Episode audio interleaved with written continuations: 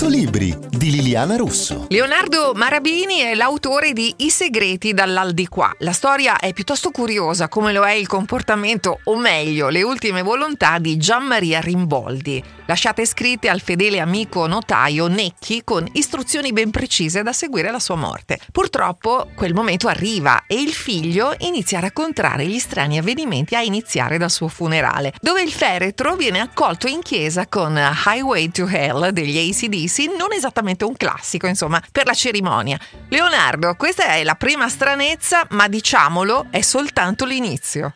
Sì, è soltanto l'inizio, intanto grazie, bellissima introduzione, in effetti il romanzo che è un noir eh, trasversalmente pervaso, se posso dirlo, mm. da queste citazioni musicali. Tu hai citato i grandissimi CDC, ma diciamo che tutta la storia, tutto il noir, si svolge eh, in un paesino di montagna, tra l'altro, ma caratterizzata da, da commenti musicali che sono in alcune circostanze qualcosa di più di una semplice colonna sonora alla storia, ma anche ogni tanto nascondono qualche indizio. Poi di più non posso dire perché, sai, è un mm. noir, quindi... Ti confesso che comunque io mi sono molto divertita a leggere il libro mettendo esattamente tutta la playlist scelta dal defunto e da te poi ovviamente. Quindi diciamo qualcosa in più, dai, spoileriamo un attimo sì. una cosa, che da questa strana tomba così super tecnologica escono non solo le note di queste canzoni che il defunto ha scelto, ma anche un epitaffio al mese che lui dedica alle persone che più gli stanno a cuore, cane compreso. È proprio questo che succede e la cosa diciamo che io penso e spero renda la storia originale è che con la scusa di questi epitafi, che poi in realtà sono delle lettere vere e proprie che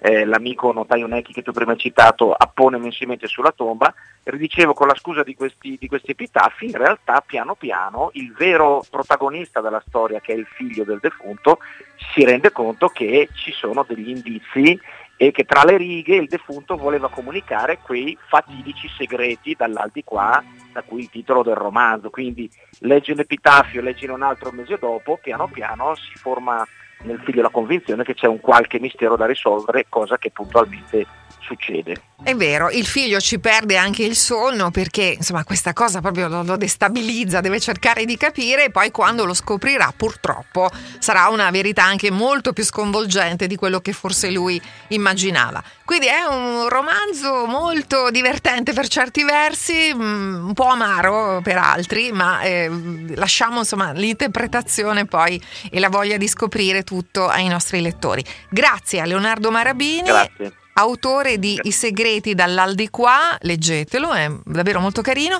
pubblicato da Luoghi Interiori. Sono Liliana Russo, buona lettura.